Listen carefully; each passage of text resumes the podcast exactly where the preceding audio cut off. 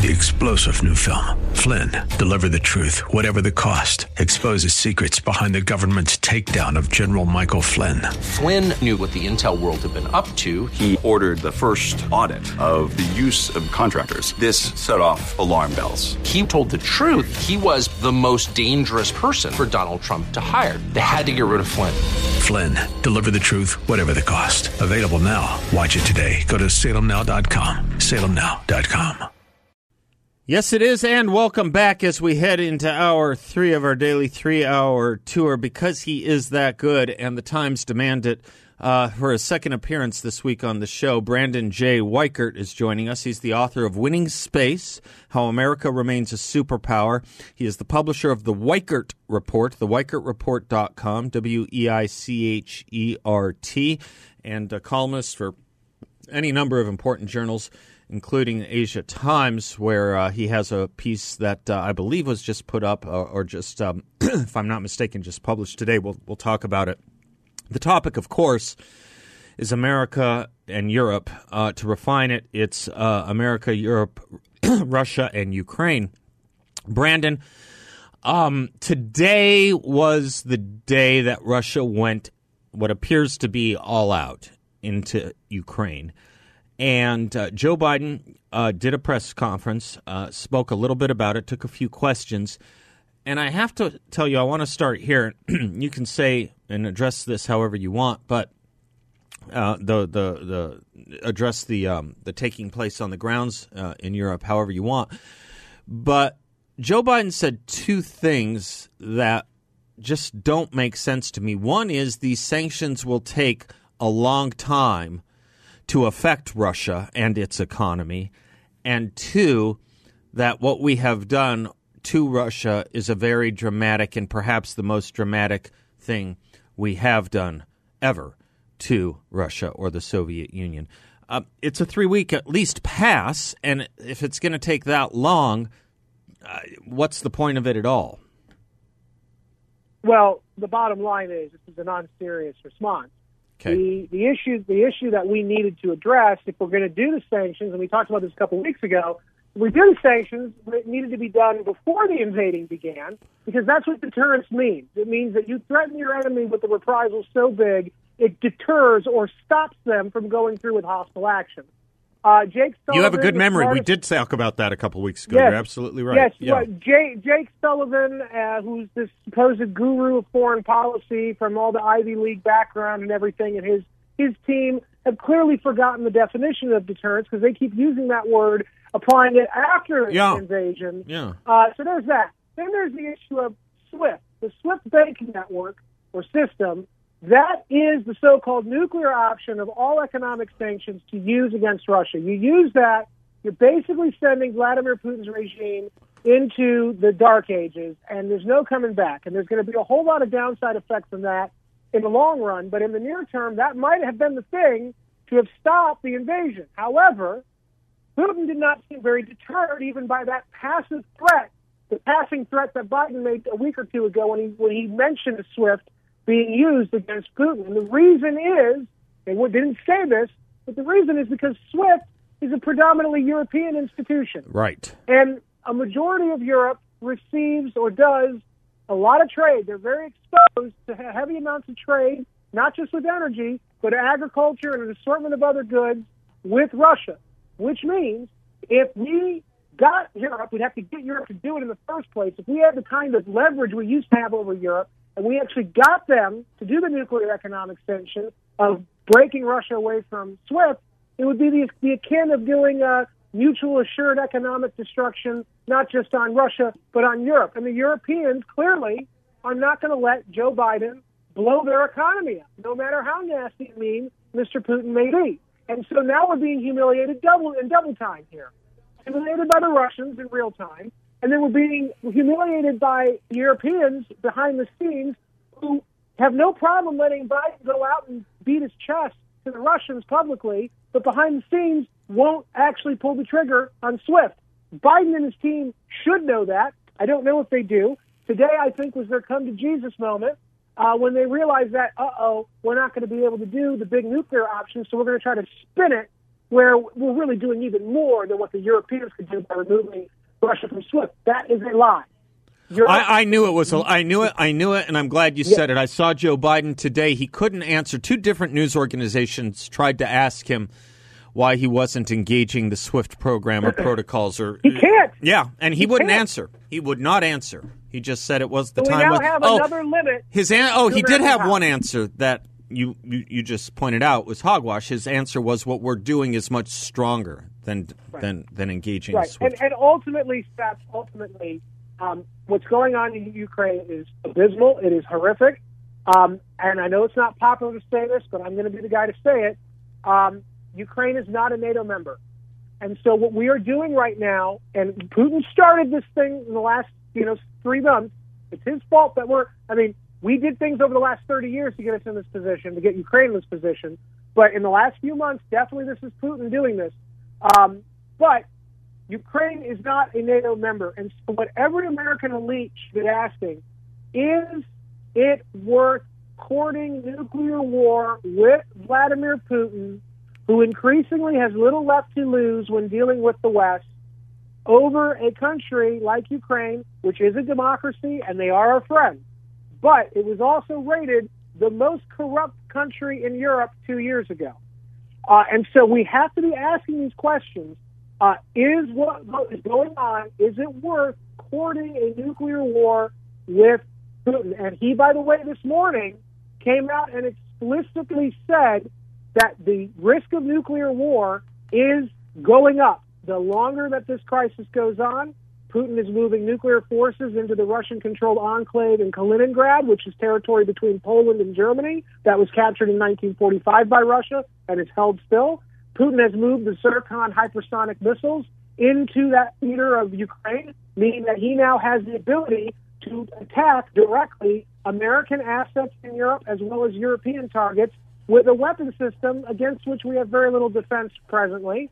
Uh, and Putin also is threatening a robust cyber war as well as space warfare being waged upon our systems and Europe's systems should the United States and NATO go through with their plan of basically funding and supporting a, an indefinite uh, Ukrainian insurgency against a Russian invasion when and if, likely when, soon, that happens. And so what American leaders need to be thinking is, hey, look, we've got these real restraints imposed on us, not just by reality or by the Russians themselves, but apparently by the Europeans who won't even pull the trigger on SWIFT. And now on top of that, we've got Putin, who's a madman, risking and threatening nuclear, cyber, and space war. Are we really going to risk the whole thing on Ukraine, or should we be reinforcing NATO and trying to get everybody back to neutral corners to kind of live to fight another day while we rebuild our strategic defenses? Because that's the problem. We're weak, and we're also led by weak men and women, and Putin knows it. And so risking nuclear war right now over this issue in Ukraine, a family matter between Ukraine and Russia, is very, very irresponsible, I think, considering what's going on. What a, what a great opening, Brandon. Um, boy, I, I, I, wish every student in a college classroom could have listened to that. We're going to spend some time unpacking some of what you said, or most of what you said. I'll start with this, by the way. Take yourself off the hook. You say, I, I know what I'm about to say is unpopular and you said you know Ukraine is not a NATO member, and and thus it doesn't uh, require or trigger the same kind of reaction uh, that the U.S. would be engaged in with a NATO member. I have to tell you, I mean, the polling I'm looking at, the people I'm hearing from and talking to, um, they are looking at the Ukraine with sadness. Uh, they're looking at the Biden administration with wonderment, confusion more than uh, it would be the better word, a little bit of confusion, a little bit of head scratching. Um, but I don't think anyone uh, I have heard from or read, uh, I, I, I don't get the sense that there is a, a, a, a large swath or a large segment of our population that wants us to put boots on the ground in Ukraine. Um, right. But I could be wrong about that. It just seems to me that that that that most people are where you are on this, Brandon. Most people. Right. Well, the recent poll that I read was 26 percent of the American people, only 26% support any kind of direct military action. Now, uh, that, it's, that now that in and of itself, I mean, this raises why I really wanted to talk to you, and we'll, we'll unpack what you said in your opening salvo as well. But this really does get to the heart of a serious question here, and it's a serious question Americans are going to have to be bra- br- br- are going to have to brace themselves for because this is happening on television in live time more so than Vietnam and Iraq. Um, are we just going to watch in semi slow motion?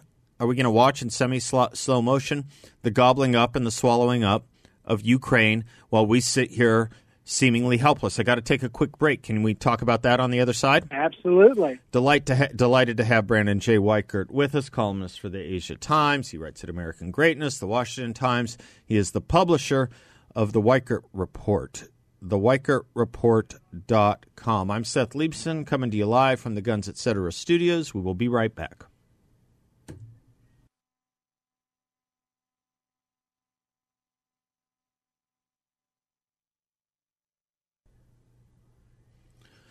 Brandon J. Weichert is our guest. Among other things, he is the author of the book Winning Space How America Remains a Superpower. We're not looking like such a superpower today, Brandon, which is attached to the, uh, it's a comment attached to the question I posed just before the break.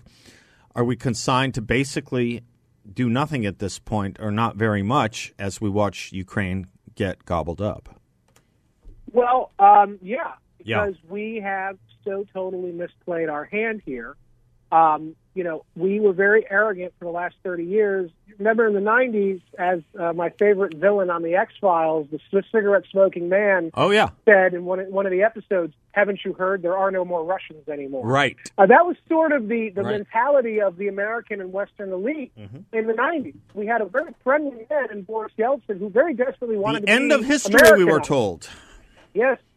But unfortunately, and Boris Yeltsin warned Bill Clinton in 94 at the NATO conference, and I think it was in Bucharest, in which he said uh, American and Western policies in the former Soviet space of Europe risk igniting a cold peace rather than an actual peace.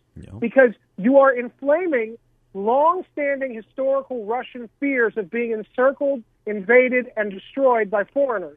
You have got to respect the Russian concerns, at least, you know, pay homage to that so that you understand that, that we are a country still too, and we have strategic interests as well. And we spent all of the 90s and early 2000s sort of micturating on any agreements we had made either with the former Soviet Union or or with the Russian Federation. And so we're surprised now, A, when the reaction was Vladimir Putin and Siloviki's rise. We're surprised then after 2004, George W. Bush tried to overthrow the somewhat pro-Russian government in of Ukraine, which was a non-starter for Putin. We're surprised when 2007 rolls around, and in response to uh, NATO leaders at the Munich conference talking openly about absorbing Georgia and Ukraine Yeah. into NATO in front of Putin, Putin suddenly goes crazy and starts attacking Georgia, and then spending the next few years targeting Ukraine, taking to Ukraine in 2014. Ultimately, when Obama tried to overthrow uh, with the Euromaidan revolution, a relatively pro-Moscow regime there, and then we get upset when again Joe Biden, who spent the entire 2020 presidential election, to say nothing of his party, making up these salacious allegations about Trump and the Republicans being Russian puppets. Yep. Uh, you know, that suddenly 2021 rolls around, and then Biden is in charge, and then Russia's sitting there going, "We're going to be at war with this guy. We better hit him before he hits us."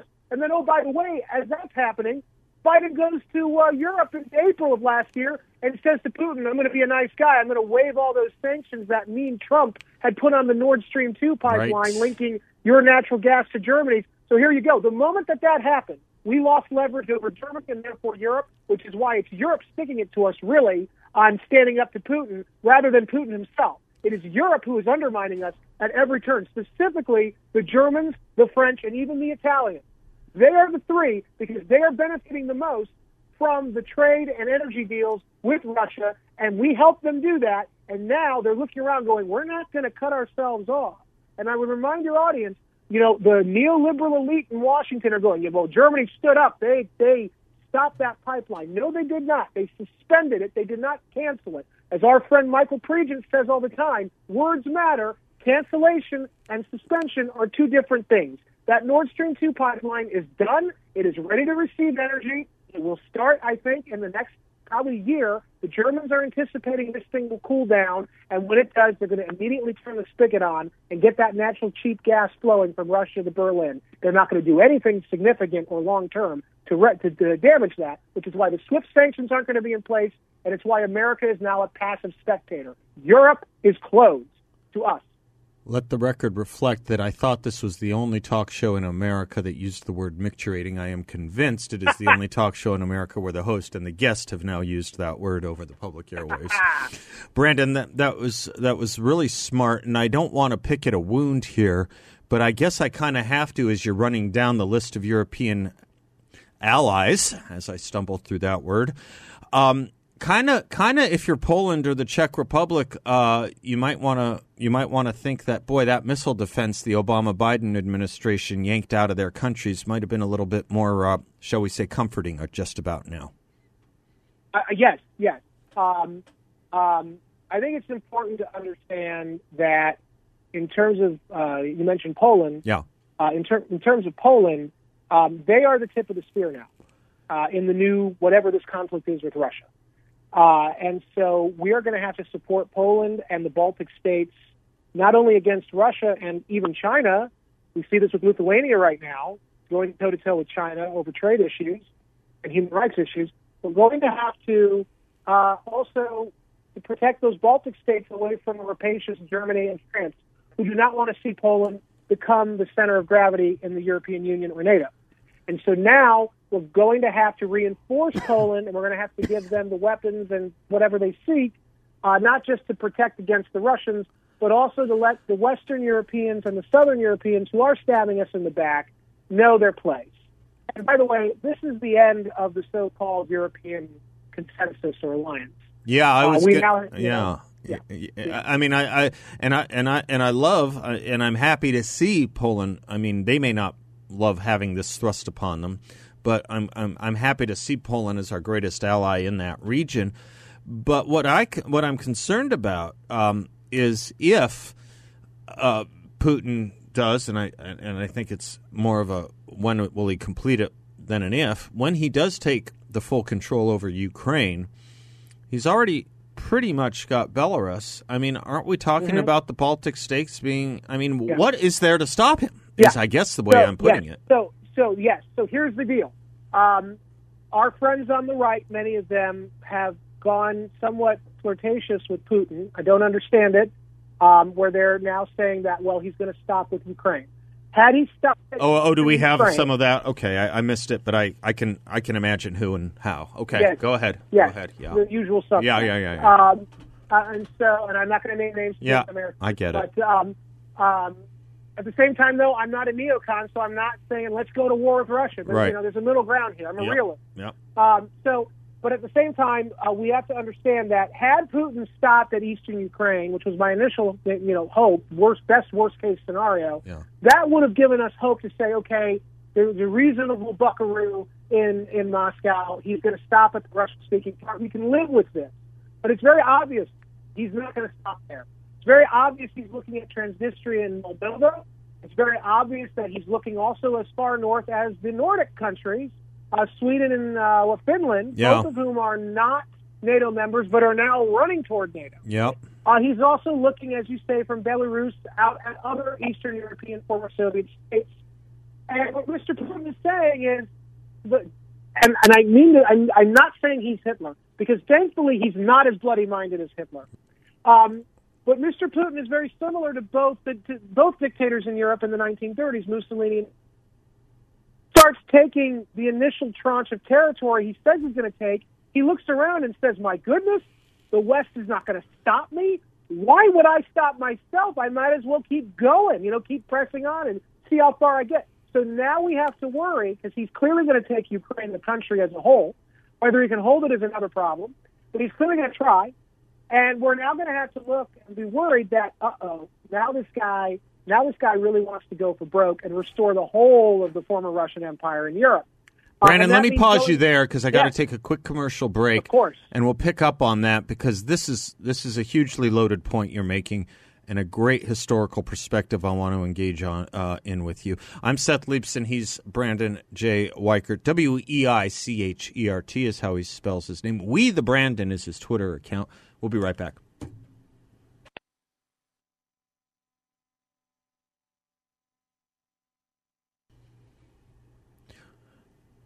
Welcome back to the Seth Leibsohn Show. Brandon J. Weichert is our guest, among other things, a geopolitical strategist and analyst, uh, author of Winning Space How America Remains Superpower. He has a couple other books in the pipeline coming out soon on the specific regions um, that uh, we are going to talk about a little bit later.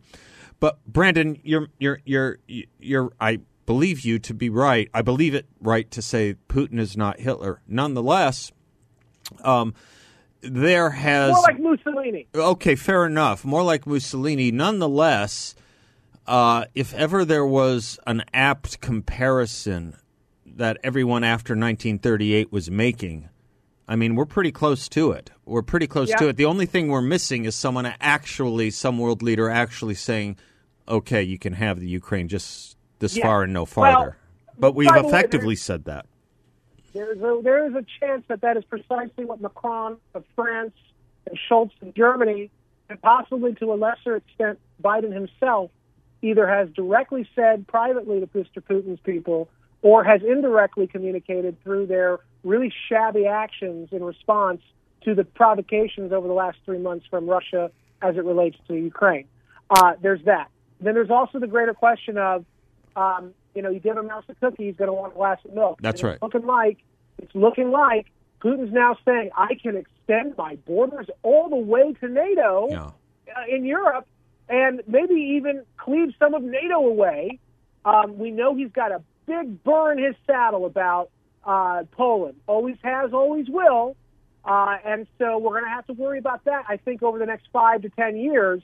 Uh, Putin really thinking he can really punch above his weight with Poland, which is why I say, you know, I've spoken to Capitol Hill when I, I was a consultant. The Polish American Congress brought me out in 2018 to, to brief uh, the Polish um, com- the, the Committee on Defense of Poland. I'm forgetting what they actually call themselves, uh, but they have a committee in, in the House that's specifically tethered to dealing with Polish issues from a foreign policy standpoint, and it was bipartisan. And I testified to Capitol Hill uh, on the need, my concept for sending limited non-strategic nuclear weapons to Poland and giving it to Poland for them to control, not us keeping the keys to those things, giving it to Poland, because that's probably the only thing that's going to keep Russia from really trying to invade. Because right now, Ukraine, obviously not a NATO member, but NATO put a lot of stock in defending Ukraine, at least rhetorically. Putin is cleaving them apart with very little resistance from NATO. Putin's going to be moving in deeper, looking around, saying maybe I can hit a NATO country or two on the periphery, and maybe Article 5 won't be invoked. Yeah. And this is what this is building up toward. Yep. Challenging Article 5 directly, which is the Mutual Defense Pact of NATO. And one attack on, an attack on one is an attack on all automatically. And so we better be watching because after he takes Ukraine, after he takes Transnistria, maybe he goes after Finland. In my book, in the opening chapter, I talk about a possible Russian assault on Finland. Right. Uh, maybe he goes after Sweden. Or maybe he starts directly targeting NATO, saying, I don't think the, the Europeans and Americans and Canadians and Brits are on the same page anymore. Maybe I can start doing direct attacks on NATO and finally eliminate the collective defense that is NATO by delegitimizing it. And real quick, as this is going on, I don't know if you saw this morning, a record number of warplanes from China was sent to fly over Taiwanese airspace I saw for that. two hours. I saw For that. two hours. Yep. Taiwanese Air Force had to chase a large armada of Chinese warplanes out of their airspace. What happens when China starts saying, maybe we can shoot? Maybe we can drop some bombs. The Americans are too busy. Russia's got them got, got locked down. There's so much in this. Um, okay, let me try it this way. There's an old saying that America, when America sneezes, the rest of the world catches a cold. We sneezed pretty hard in Afghanistan. And I think there is a direct line between what the world observed, and by the world I mean Putin, uh, in, in Afghanistan to what's now transpiring in Ukraine. And I have to tell you, what's now transpiring in Ukraine has a direct line to what China must be thinking about the U.S. in relationship Absolutely. To Taiwan. Let me take it. Can I can I pick Yeah. up on that on the other side of the? Can you pick up on that on the quick, other it's, side? It's also Iran. Also Iran. Yeah, China, I was going to say as well. Iran as well. Exa- nicely added. Nicely added. Let me uh, have you pick up on that when we come back, Sure. and we will be right back. Brandon J. Weichert is our guest. Don't go away.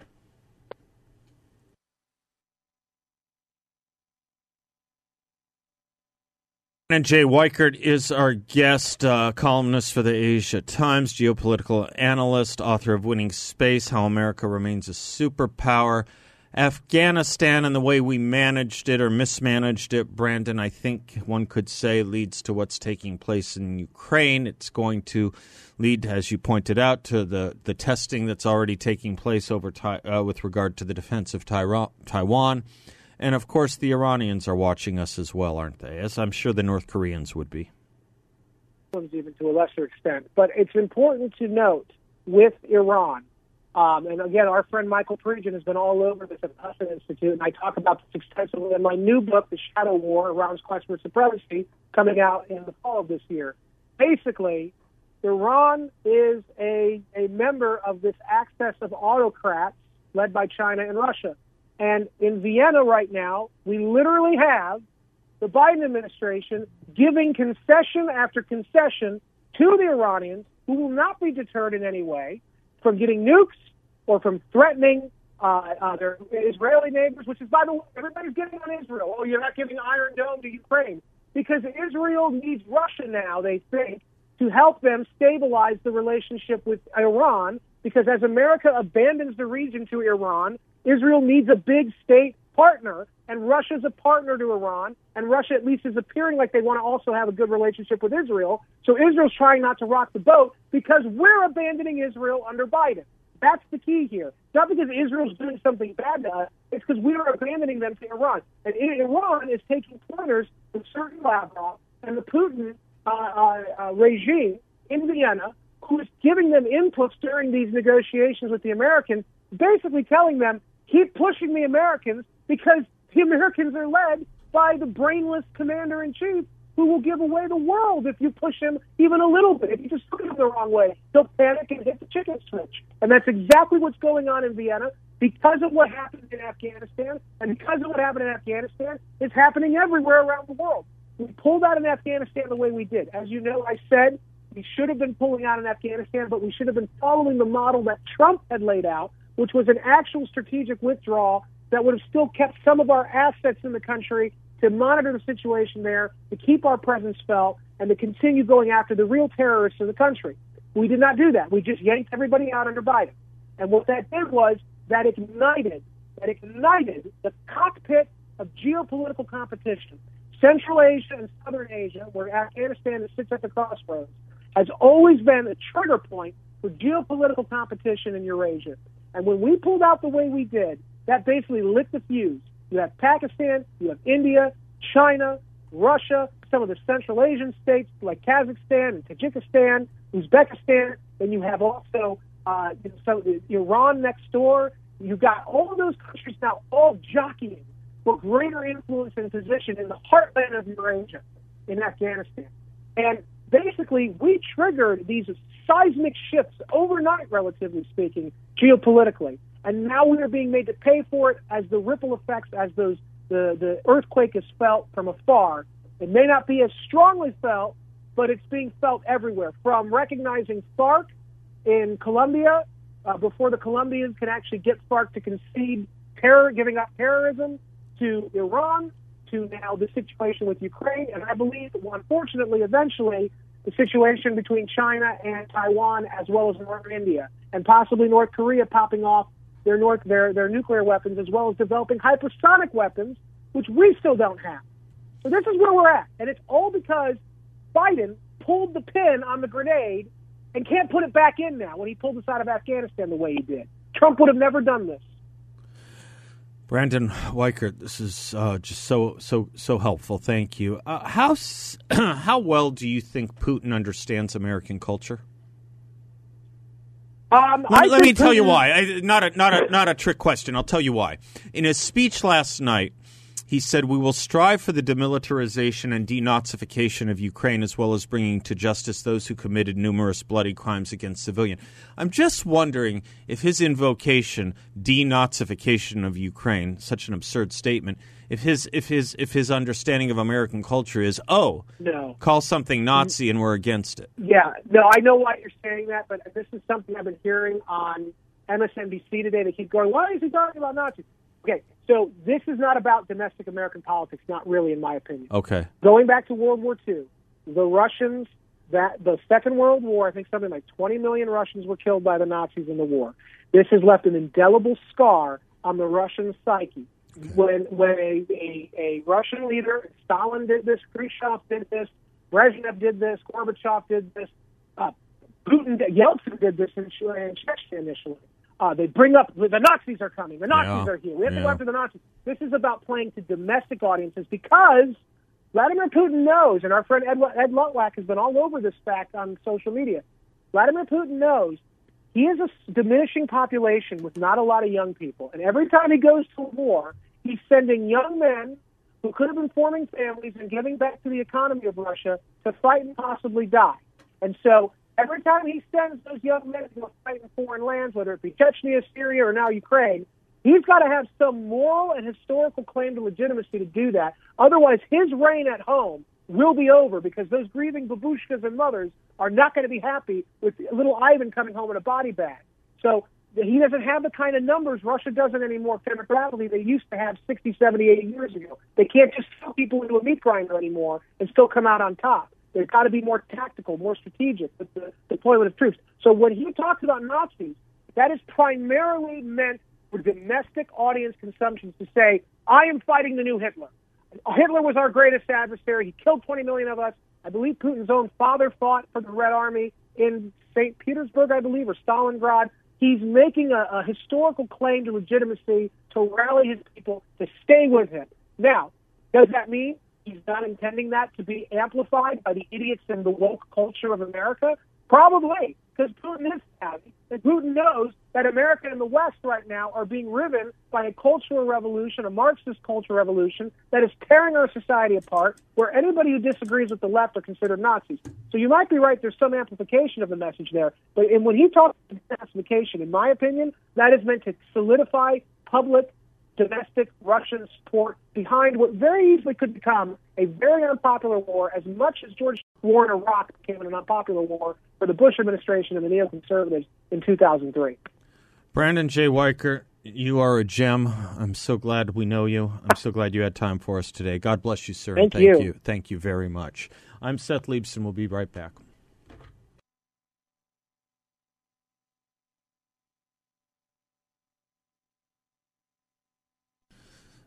Thank you for spending some of your afternoon with us. Parts of the show, of course, brought to you by the good folks at Balance of Nature. Good folks because they give you a great product and they do so on our platforms to help us communicate. If you wonder why, you know, companies like Balance of Nature are on talk radio and some of the television outlets that seem to be more and more on our side, it's because they support you, which is why I am delighted to have us supporting them as they support your health and your immunity with the wonderful process they have figured out where all they put in vegetarian capsules, all they put, it's the only thing in there, are fruits and vegetables using their unique cold press process. I take it every day. It's kept me healthy for three years as long as I've been taking it. Go to balanceofnature.com. Make sure to use discount code BALANCE. Uh, we keep talking about serious people, serious people in serious times, and that this is an administration – uh, void, devoid of that. Here is your former Secretary of State, now climate czar, John Kerry, telling the world his concerns about Putin and Ukraine because of climate change.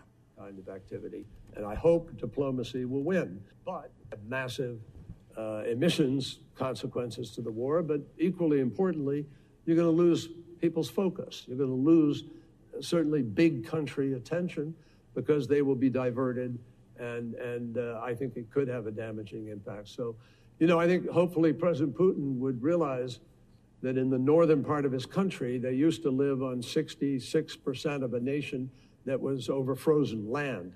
Now it's thawing, and his infrastructure is at risk. and the people of Russia are at risk. And so I hope President Putin will help us to stay on track with respect to what we need to do for the climate. There it is. Yep, it's the climate issue that's so offensive right now to uh, these unserious people. We live in hard times. Donald Trump understood that. I think most Republicans and conservatives understand that. We live in hard times in a dangerous world, and it is a disaster in hard times with a d- dangerous world for the country the rest of that world looks to for help is run by people who are unserious. This is why C.S. Lewis warned about those who, in the midst of a flood, rush for the fire hoses. Again, thanks for spending some of your afternoon with us. Until tomorrow, I'm Seth Leibsohn. God bless, and class dismissed.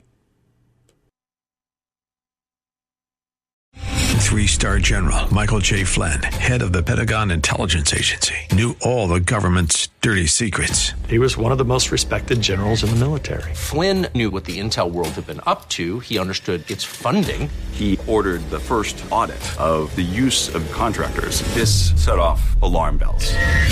The explosive new documentary, Flynn, Deliver the Truth, Whatever the Cost, and covers the facts behind this scandal. Flynn told the truth. He was the most dangerous person for Donald Trump to hire. I find out the worst enemy that I'm going to face in my life is right here in America. They took my assessment and they wanted me to change it. And I was like, I'm not changing it. They had to get rid of Flynn. With in depth interviews, archival footage, and never before seen personal records of the man behind the headlines. I just felt like I was drowning. Flynn, deliver the truth, whatever the cost. Available now. Watch it today. Go to salemnow.com. Salemnow.com.